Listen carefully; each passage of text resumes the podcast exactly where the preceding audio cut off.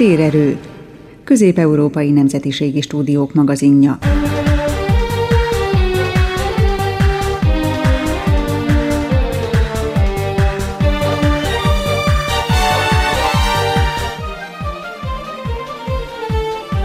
Jó napot kívánok a Marosvásárhelyi Rádió stúdiójából, Tompa Enikő vagyok. Mai műsorunk témái röviden. Oktatási fórumot tartottak Temes megyében. Elkezdődtek a Kolozsvár történetének különböző korszakait bemutató szakelőadások. A Vajdasági Múzeum leghíresebb tárgyait ismerteti a szakember. Bemutatták a hétköznapi hősök füzeteket Lendván, és végül a mesemondás varázsáról, hatásairól tartanak előadásokat Marosvásárhelyen. Színes a kínálat, maradjanak velünk, jó rádiózást kívánok!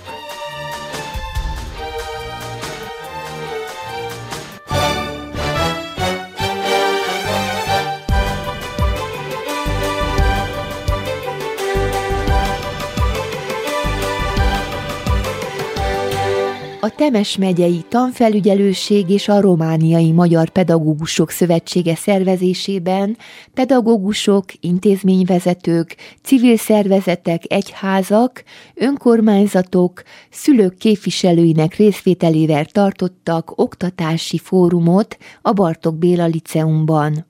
Bár a megye egészében a gyermeklétszám az utóbbi évtizedben kielégítő volt, a vidéki iskolákat egyre inkább az egyes magyar osztályok, csoportok vagy egész tagozatok megszűnése veszélyezteti.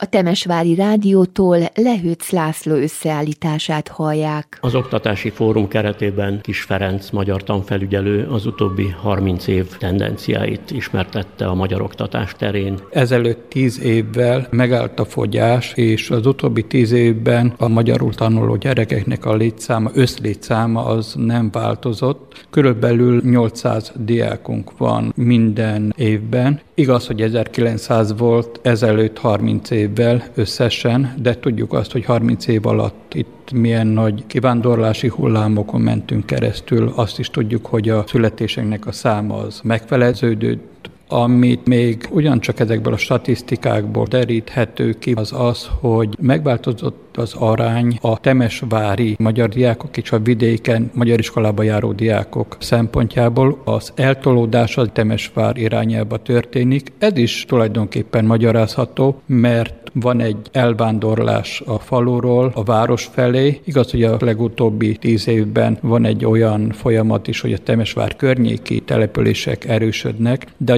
gyerekek mindenképpen ide jönnek be az iskolába. A fogyásnak az egyik boka az, hogy elég sok fiatal kivándorolt Másrészt vannak olyan fiatalok Székelyföldről, de innen a nyugati részről is, akiket a Temesvári különböző ipari létesítmények, az IT-nak a felfutása ide vonzott, és valamennyire ez is pótolja azoknak a számát, akik elmentek, tehát ezeket összevetve valahogy stabilizálódott a létszám, ezt kell megtartani, potenciál arra, hogy kicsit növekedjünk is létezik, ugyanis a vegyes házasságokból, ha megnyerünk egy-egy gyereket, gyermekeket, az már pluszt is jelenthet, és ha a mi oktatásunk legalább olyan jó, mint az összes környéki iskoláé, a román iskoláké, akkor biztos, hogy ebből a versenyből, mert verseny van, ebből mi kerülünk ki győztesen.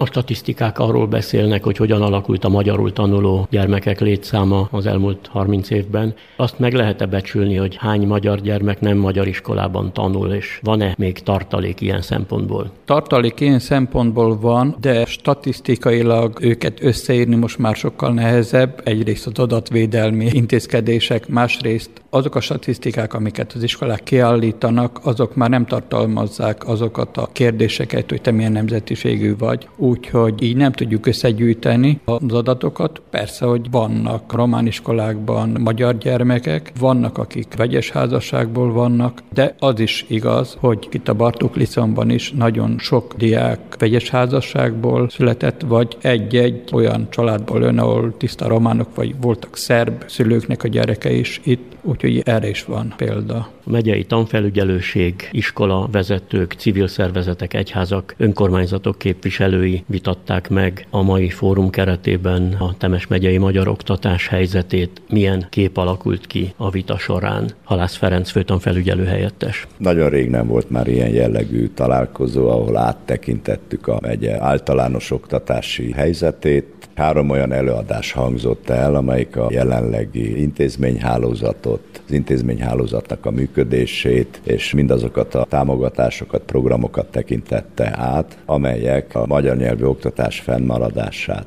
annak különösen örülünk, hogy minden egyes meghívott partner képviseltette magát a lehető legmagasabb szinten, úgyhogy minden egyes tényező, úgy az iskolák, mint az iskola környezet, támogató környezete legyen az állami, vagy pedig civil támogató környezet, vagy érdekvédelem, az ezen a találkozón jelen volt. A mai találkozónak a második részében azokat az intézményeket szólaltattuk meg, és provokáltuk mondjuk úgy, hogy nyílt színvallásra a magyar oktatással kapcsolatban, akik kívülről segítik az oktatási hálózatot, másrészt kíváncsiak voltunk az oktatás haszonélvezőinek, a szülőknek a véleményére és az elvárására is. Én úgy érzem, hogy ez egy olyan találkozó volt, amelyik egyrészt megvonta az elmúlt 30 esztendőnek a mérlegét, másrészt áttekintette azt, hogy mit is kell az elkövetkezőkben végezni ahhoz, hogy ezt az oktatási hálózatot megőrizzük. Erre mondjuk úgy, hogy egy ilyen keretprogramot körvonalaztunk a mai nap folyamán, és Isten igazából ennek a mai találkozónak akkor van értelme, hogyha ez a párbeszéd, amit ma itt megyei szinten lebonyolítottunk minden egyes településen, az önkormányzatok, az iskolák, az egyházak és a civil szervezetek között folytatódna, és mindenki megnézné azokat a nagyon konkrét gondokat és problémákat, amikkel az egyes településeken találkoznak. Szó esett a mai beszámolók keretében bővítésekről, csoportok növekvő számáról, viszont egyes tagozatvezetők arról számoltak be, hogy kritikus ponthoz érkezett a gyereklétszám, és kérdéses, hogy megtartható-e az intézmény, vagy osztály, vagy óvodai csoport. Ön hogy látja a következő évek lehetőségét? 1990-től egy igen markáns csökkenő tendencia mutatkozott, egyrészt a gyermeklétszámot tekintve, másrészt viszont az intézmények száma is csökkent. Úgy 2010 2012-2013-ban a rendszer a stabilizálódott olyan értelemben, hogy kialakult a mai iskola állózat, a maga 12 iskolájával és 23 óvodájával, és a gyermek létszám az valahol 820-840 körül mozog évente. Ez egy pozitív jel, és mutatja azt, hogy az a rengeteg munka, ami benne van ebben a rendszerben, az meghozta a gyümölcseit.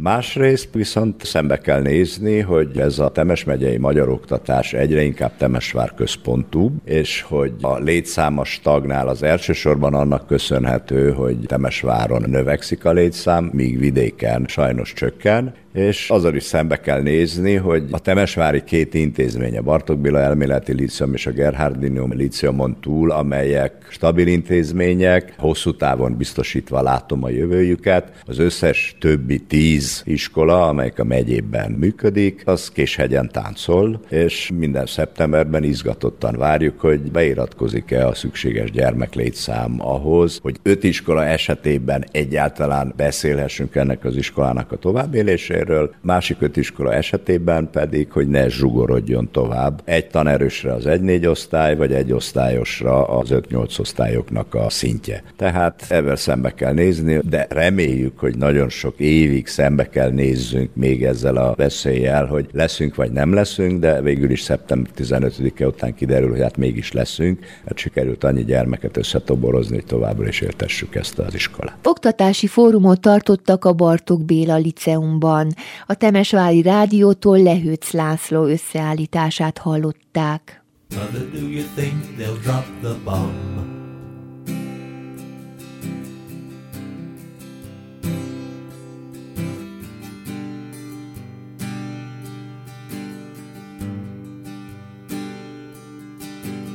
Mother, do you think they'll like this song?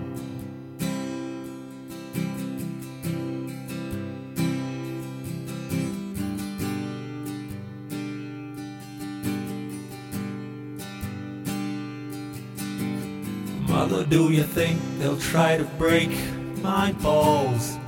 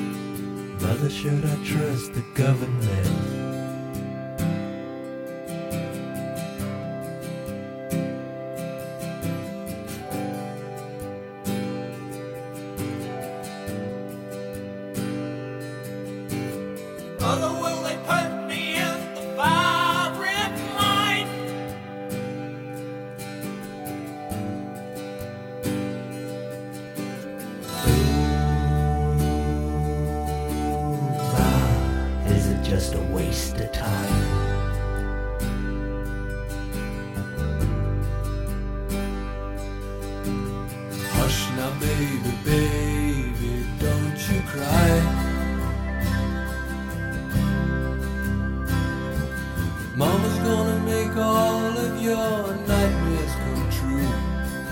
Mama's gonna put all of her fears into you. Mama's gonna keep you right here under her wing. She won't let you fly, but she might let you sing. Mama's gonna keep baby cozy and warm.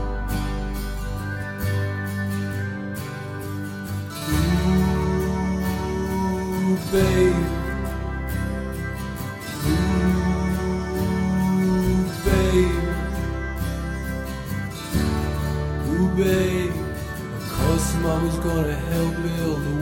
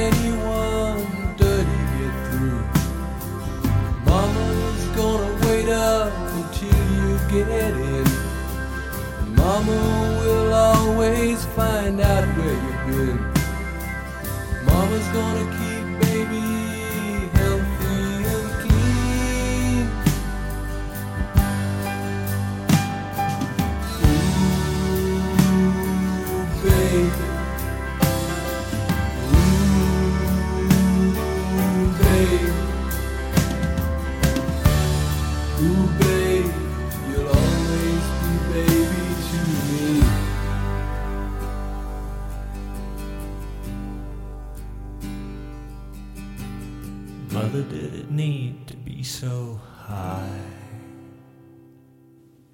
Március folyamán három alkalommal várják az érdeklődőket a Vallás Szabadság házában megrendezett Kolozsvár történetének szentelt előadássorozatra. Minden alkalommal egy-egy olyan előadásra kerül sor, amely a város történetének és életének különböző korszakait mutatja be.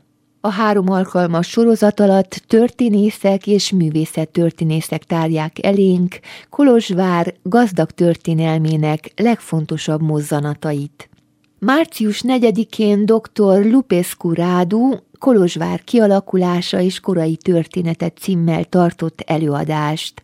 Ezt követően kérte mikrofon elé az előadót László Tibor, a Kolozsvári Rádió munkatársa. Születni nem csak mi emberek és általában az élőlények szoktunk, hanem a városok, települések is. És most kedves városunk, Kincses Kolozsvár születéséről, a vajudás fájdalmairól, és azokról a kételyekről, amelyeket a mai történészek is átélnek akkor, amikor amikor a város születését próbálják minél pontosabban leírni és meghatározni, hallottunk Lupes Kurádútól. Tehát ez a mi városunk sem úgy született, hogy történt egy csoda, és egyik napról a másikra itt lett ez a Kolozsvár, amelyet szeretünk vagy nem szeretünk, de a miénk. Hanem valamikor sok száz évvel ezelőtt egyszer egy kis mag megfogant, úgymond, és oszlott, majd egyesült, stb. No, de mikor is volt ez a kezdet? Hiszen minket annak idején ugye az iskolában tanítottak, ugye a román történelem órákon, hogy ugye Kolozsvár tulajdonképpen az a bizonyos napoka volt. Ugye a magyar történészek nyilván mást mondanak, aztán kialakult egy megegyezés és egy a kettő közötti állapot, amely mind a két történészi felfogásból hoz magával valamit, és ez nem is volt rossz. No, de talán a legmodernebb, legutóbbi kutatások szerint hogyan született Kolozsvár? Kolozsvár kialakulása több lényegében királyi intézménnyel áll összefüggésben, és ezek a 11. századra keltezhetők, sőt, akár szinte Szent István koráig is vissza tudunk menni időben, hiszen elméletileg ő volt az, aki Erdét integrálta a Magyar Királyság területébe, és megkezdődött a Vármegye szervezet kialakítása, ami elsődlegesen azt jelentette, hogy várakat építenek. Ugye várak élére került az ispán, és az ispán képviselte itt helyben a királynak az érdekeit, úgyhogy ez volt a kiindulási pont. A várak köré pedig aztán lassan különféle területeket rendeltek, és kezdett körvonalazódni a vármegye. De a kiindulási pont az mindenképpen az ispánsági vár. Akarom mondani, az ispánsági várak korábbiak, mint feltétlenül a vármegye területisége. Úgyhogy az ilyen korai alapítású ispánsági várak közé tartozik az is, amely Kolozsvárnak a kiindulási pontját képezi. A már a régészeti kutatás egyértelműen bebizonyította, hogy ez a Kolozsmonostoron régészetileg is feltárt ispánsági vár volt. A konkrétan datáló elemek, ugye a pénzveretek, azok első András korából származnak a legkorábbiak, de mindenképpen a 11. század első felében építették ezt a megyeközpontot. Itt láthattuk azt, hogy ugye volt Kolozs vár külön, és Kolozsvár egybeírva. És ez a kettő nem ugyanaz. Sokaknak ez még ma is érthetetlen, és nyilván volt még Kolozs akna, meg Szentpéter, stb. stb. Tehát Kolozsvár nem is egy volt. Most egy van, de még most is elég elkülönítjük Kolozsvárnak a negyedeit, és a Kolozsvár régiségének függvényében értékeljük a városrészeket. Valóban nem egy volt, hanem legalább három, későbbi adatok fényében. Először is egyértelműen volt az ispánsági vár, ez Kolozs nevet viselte, szóval ez Kolozs vár. Ennek a vonzás körében különféle települések alakultak ki. A legfontosabb váraja típusú település kapta a nevét a várról, úgyhogy ezt elnevezték Kolozsvárnak. Ez lesz a későbbi városunk, és nem is annyira messze tőlünk még egy sóaknát is rendeltek az ispáni hatalom alá, ez volt Kolozsakna. A mostani Kolozs, a híres fürdőjével, ugye? Igen, úgyhogy ez a későbbi századokban is aztán megmaradt a királyi tulajdonban. Úgyhogy legalább három támaszpontunk van, ahol a Kolozs név előfordul. Ugye az is nagy talány, hogy egyáltalán honnan származik ez egy személynév. Kolozs, aki ebben az egésznek megszervezésében szerepet játszott, vagy nincs kizárva, hogy latin eredetű szóról van szó. Glusa, ugye így is szerepel a korai forrásokban, a vár is, meg a város is, a település is, és ami arra utalna, hogy akkor itt egy beszűkülés zárt helyről van szó, a Szamos völgyét, ugye itt beszűkíti a Házsongádi lejtő, illetve a Fellegvár, és erre utalna ez az elnevezés, szóval, hogy latin eredetű. Milyen adataink vannak itt? Hát megvolt a Kolozsvárnak a mondjuk úgy, hogy keresztelő levele, az a bizonyos levél, amelyre emlékeztünk most néhány éve, 2016-ban a magyar napok is e köré csoportosultak. Tehát az első olyan okmány, amely igazolta azt, hogy Kolozsvár királyi város lett, de hát ameddig oda eljutott, addig kiderült, hogy át kellett mennie néhány fejlődési szakaszon. Egyáltalán ennek a levélnek van-e jelentősége, vagy ez egyszerűen annyi, hogy azt mondták, hogy ime meg is érdemlitek, hogy ezt megkapjátok, mert már olyan fejlettek vagytok. Innen odébb történik egy minőségében nagyobb, és mennyiségében is sokkal inkább jelezhető változás? Az 1316-os kiváltságlevél az már klasszikus értelemben vett városi privilégium ez. Úgyhogy innentől kezdve egyértelműen Kolozsvár városnak lehet nevezni. Előtte is a város lakói rendelkeztek kiváltságokkal, ezek viszont ilyen úgynevezett hospes kiváltságok, amelyek részben hasonlítanak a városi kiváltságok dolgokhoz, de amikor ezeket aztán ezeket a kiváltságokat rendezte és megerősítette első Károly 1316-ban, az valahol akár egy új kezdetnek is tekinthető. Onnantól kezdve Kolozsvár tényleg lineárisan fejlődött, és ez egy azonosítható város is. Tehát onnantól kezdve lényegében Kolozsvár folyton megerősödött, míg nem aztán a 16. századra teljesen kinőtte magát, és Erdély első számú települése lett. Kolozsvár történet történetének szentelt előadás sorozat első előadójával, Lupescu Ráduval László Tibor, a Kolozsvái Rádió munkatársa beszélgetett. A Vajdasági Múzeum leghíresebb tárgyai a késő római díszsisakok, amelyekre az 50-es években bukkantak egy új vidékhez közeli faluban. Olajos Anna, a múzeum szakmunkatársa mondja el a sisakok történetét, és az, hogy hogyan kerültek a múzeumba ezek a történelmi erekjék. A muzeológussal Trifkoviti Rita, az Újvidéki Rádió munkatársa készített interjút. A Vajdasági Múzeum leghíresebb tárgyai a késő római díszsisakok, amelyek hát már beutazták az egész világot, Mindenhol, ahol római korról valami kiállítás van, ezek a sisakok elég egyediek, mert csak négy van belőlük Európában, és hát a Vajdasági Múzeum is él a hírükkel, és nagy-nagy hangsúlyt fektet a sisakokra. Érdekes a történet, hogy hogyan kerültek ide a múzeumba.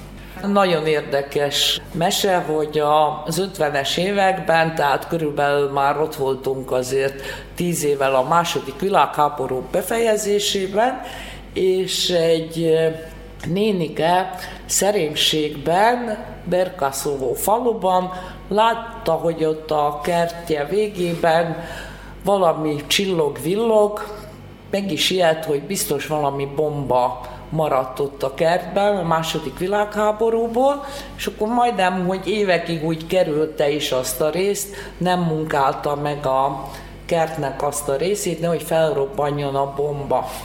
Tehát mi ugye nők elég kíváncsiak vagyunk, és a kíváncsiság mégis döntött, úgyhogy ő a menyével mégis megbeszélték, hogy egy nap belekapálnak abba a bombába, lesz, ami lesz, Hát ez most nem pozitívum a női társaságra, hogy ők ketten kiagyalták, hogy azért nem ne halljonak meg, egy kicsit meghosszabbították a kapanyelét, hogyha már robban a bomba. Úgyhogy ilyen hosszabbított kapával belekapáltak a sisakokba. És hál' Istennek nem robbant a bomba, kikapálták akkor a két sisakot, persze az akkor csak úgy nézett ki, mint két földlabda, amiben egy kicsit úgy előtűnt valahogy az aranyozás. És akkor nagyon megörültek, hogy ők sok aranyat találtak. Egy ideig tudtak hallgatni, de ismét ugye a női jellem felszínre jutott, és nem tudták elhallgatni ezt, és akkor jelentették, akkorában ugye minden faluban a a tanítóbácsi vagy a tanítónéni, tehát hogyha volt helyi orvos, és a tanítóbácsik voltak a főemberek, akkor ők úgy gondolták, hogy elmennek és bejelentik a tanítóbácsinak, hogy ők mit találtak, hogy sok aranyat. és akkor kijött a tanítóbácsi, és persze ő meg ott az, ez mondom, minden 1955-ben történt, tehát 65 évvel ezelőtt, és a tanítóbácsi is nagyon lelkiismeretes volt, ugye, és mindjárt szólt a fentesebbeknek, úgyhogy gyorsan ki is jöttek a Nemzeti Bankból, mert mindenki azt hitte, hogy itt sok aranyat talált valaki. Na, az Angelina néni kapott is valami jutalmat a sisakért, sisakok egy pár évig a Nemzeti Bankban lettek őrizve, mint arany, és utána kapta meg csak a Vajdasági Múzeum őket, és akkor derült ki, hogy itt a legkevesebb arany van, az értékük nem az a minimális aranymennyiség, amelyel be vannak vonva, hanem az, hogy egyediek. Tehát Európa területén négy egész sisak lett eddig megtalálva, egy Budapesten, az úgynevezett eskütéri sisak, amit a Nemzeti Múzeumban őriznek, egy Németországban és kettő Berkaszovó határában, vagyis Angelina néni kertjében. És azóta van már nekünk egy harmadik sisakunk, de az nem lett egészben megtalálva, tehát csak az aranyozása. Az aranyozása eredeti, a sisak nem lett meg, végül is rekonstruálva lett ennek a másik kettőnek az alapján, úgyhogy annak egyes részei csak eredetiek. Ez a harmadik sisak, amivel a Vajdasági Múzeum dicsekedhet bizony szokott is vele dicsekedni. Nem tudom, hogy a, a helyi lakosok, a környékbeliek, egyáltalán a vajdaságiak mennyire vannak tisztában azzal, hogy egy mekkora kincset őriz itt a Vajdasági Múzeum. Azt hiszem, hogy nincsenek, de a világban én nagyon örültem a az utolsó kíséretnek, amikor 2000 13-ban. Te Olaszországba vitted. Kolosseumban így, volt pont ezt akartam kérdezni, a Kolosseumban voltak. Úgyhogy ott, ott mindenki, hát, ja, hogy te jöttél a sisakokkal, tehát külön hírnevem volt, hogy én vagyok az, aki a sisakokat kíséri, és a Kolosseumban voltak kiállítva. Hogyan fogadták az olaszok? Valószínűleg, hogy az olaszok, ezt ők még senkinek nem tudják megbocsájtani, hogy a négy díszsisak közül egyik se nem lett a mai Olaszország területén megtalálva, végül is ez az egész, az egykori római birodalom területén lettek megtalálva, de Olaszország területén nem. Annyi római kincs mellett, úgyhogy ők nagyon büszkék, és végül is a, az olaszok azok, akik leggyakrabban kölcsönkérik ezeket a sisakokat.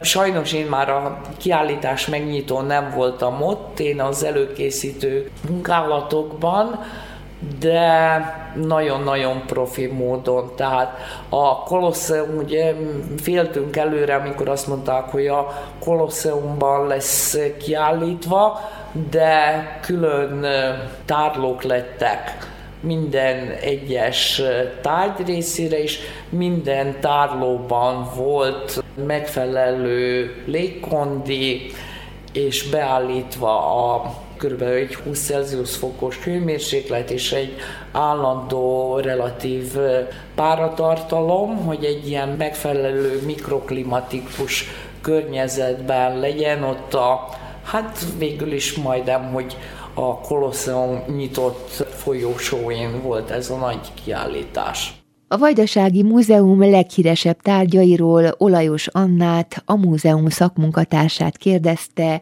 Trifkoviti Rita, az Újvidéki Rádió munkatársa.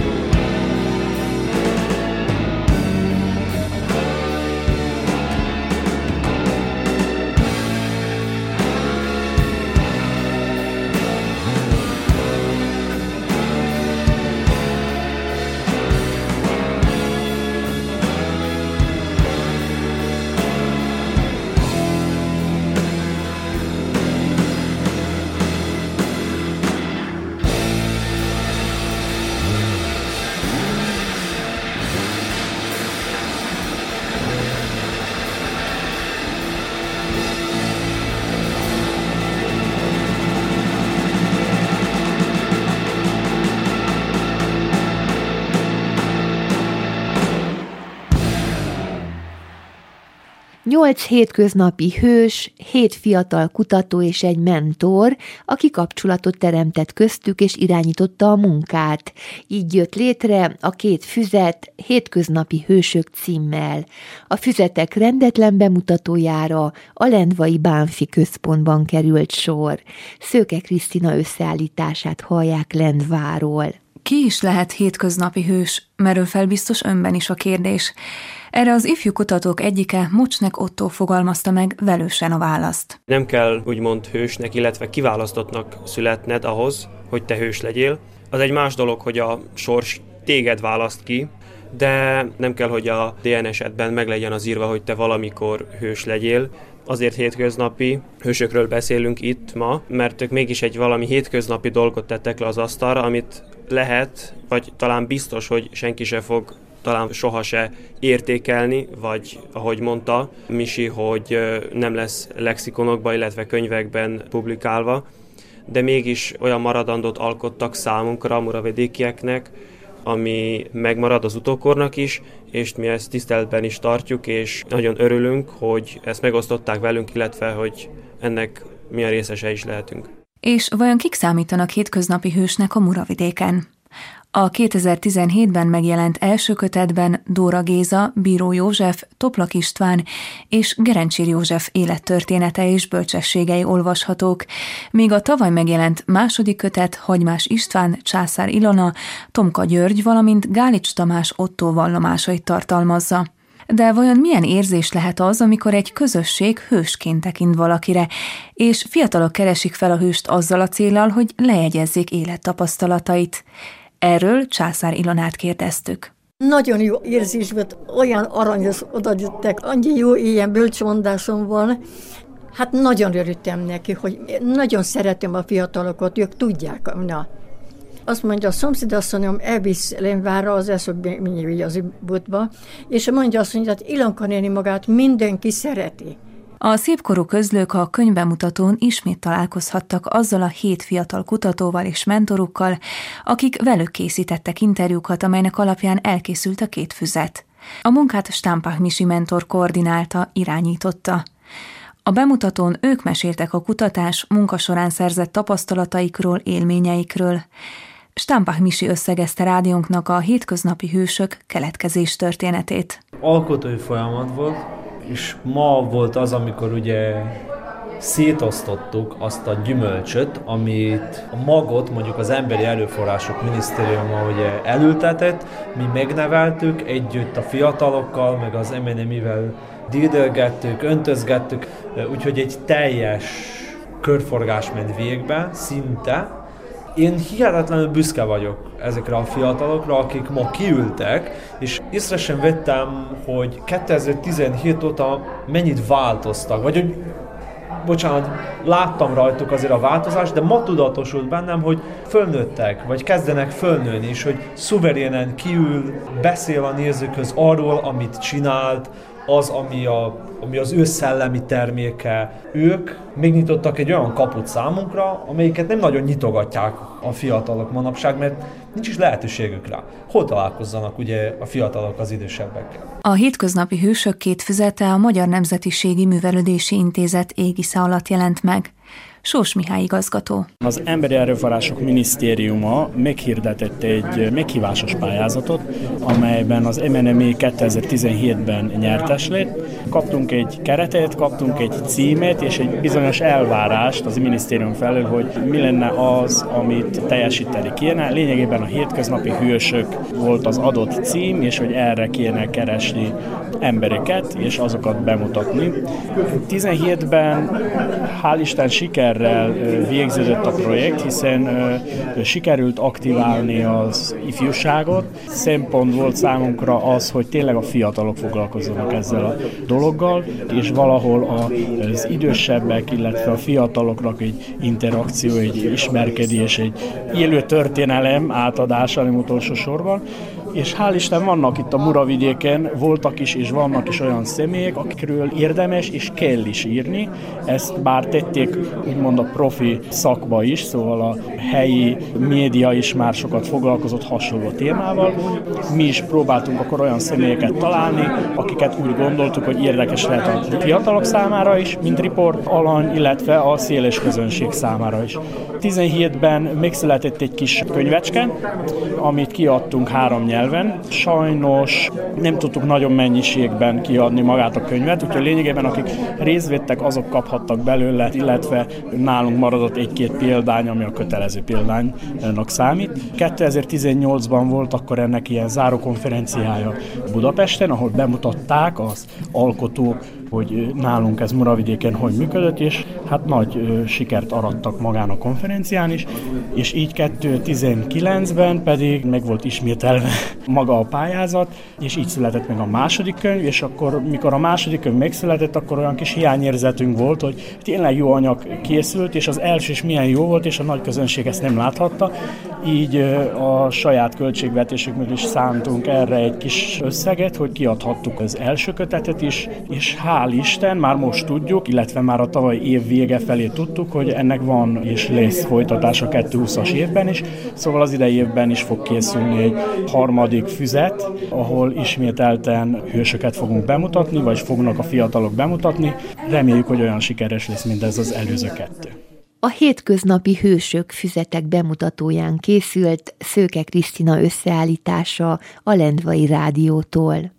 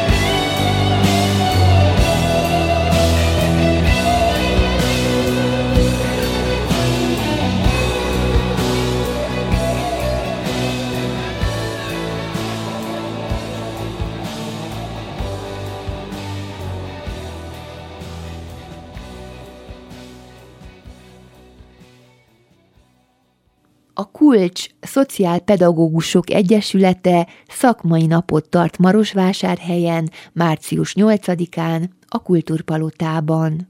A Hamuban sült pogácsa című szakmai rendezvényen a mesemondás varázsáról, hatásairól tartanak előadásokat és műhelyfoglalkozásokat. A részletekről Kádár Anna Mária pszichológus beszél, a riporter Erdei Edith Zsuzsánna, a Marosvásárhelyi Rádió munkatársa. A Kulcs Egyesület rendszeresen szervez fél évente, évente ilyen szakmai napot a pedagógusoknak, ahol akár ilyen élménypedagógiai módszerek, drámapedagógia volt a napoknak a központi témája, ahol az illetékes szakembereket meghívtuk, akik egyrészt elméleti előadásokat tartottak, illetve a pedagógusok gyakorlatban is kipróbálhatták egyik vagy másik módszert. Ennek a mostani szakmai napnak az apropója az az, hogy a Kulcs Egyesülettel együtt megnyertük a MOL gyermekgyógyító pályázatot, és egy olyan régi évtizede éves álom tud most megvalósulni, hogy Erdélyben be tudjuk indítani ezt az önkéntes mesemondó hálózatot, vagyis önkénteseket fogunk kiképezni, akik be fognak járni a Szent Ferenc Alapítvány központjaiba mesélni, nem csak oda, de hogy a projekt most négy ilyen központban fog elsősorban elindulni, és az lenne a cél, hogy egyrészt megnézzük a magyarországi tapasztalatokat, ahol már régóta működik ez a hálózat, megnézni azt is, hogy kik lennének az erdély koordinátorok, illetve a mesék, mesemondás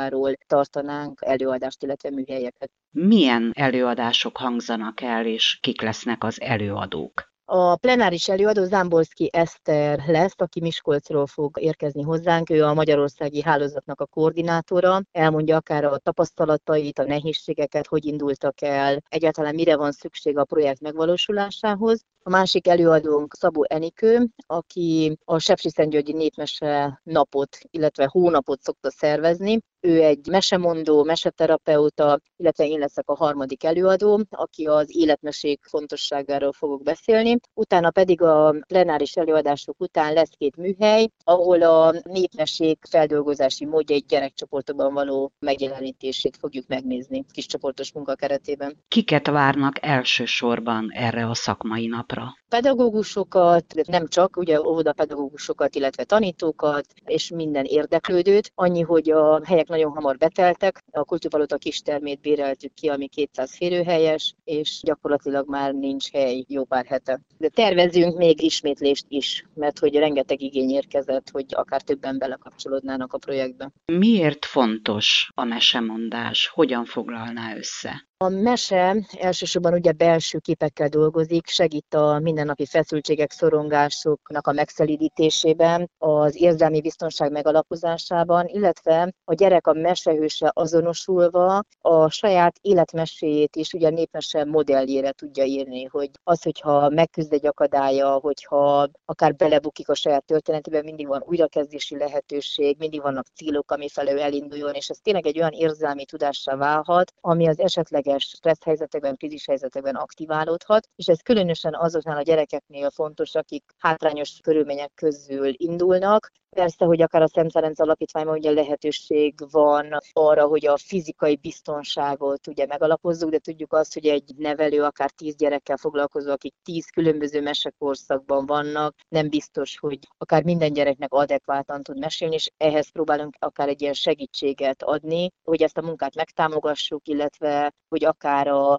kortárs kapcsolatok révén, mert ugye diákok is részt fognak venni ebben a projektben, és ugye a Szent Ferenc Alapítványnál akár nagyobb gyerekek is vannak, hogy ezt kivitelezzük. Végezetül miért lenne fontos a felnőtteknek mesét olvasni, mesét mondani? Ugye a felnőtt is, amikor mesét mond, hogyha szívén átengedi a mesét, és ugye érzelmileg bele tud helyezkedni ebbe a történetbe, akkor lényegében ennek ugyanolyan hatása van, akár a gyerekeknél. Tehát ez a hipnotikus transz, ez a megnyugvás, a, a megérkezés, az, hogy a világban rendet lehetne teremteni. Tehát ugye ez egy nagyon fontos összekapcsolódás, akár a szülő-gyerek kapcsolatban, akár felnőttként is, ugye ezt a fajta hitet tudja visszaadni, hogy igen, a, a világban rend lehet, még akkor is, ha most rendetlenség uralkodik. Kádár Anna Mária pszichológussal Erdei Edith Zsuzsánna, a Rádió munkatársa beszélgetett. És ezzel mai témáink végéhez értünk. A Marosvásárhelyi Rádió stúdiójában készült műsor szerkesztésében nagy segítségemre volt Kacsó Tibor hangmérnök kollégám.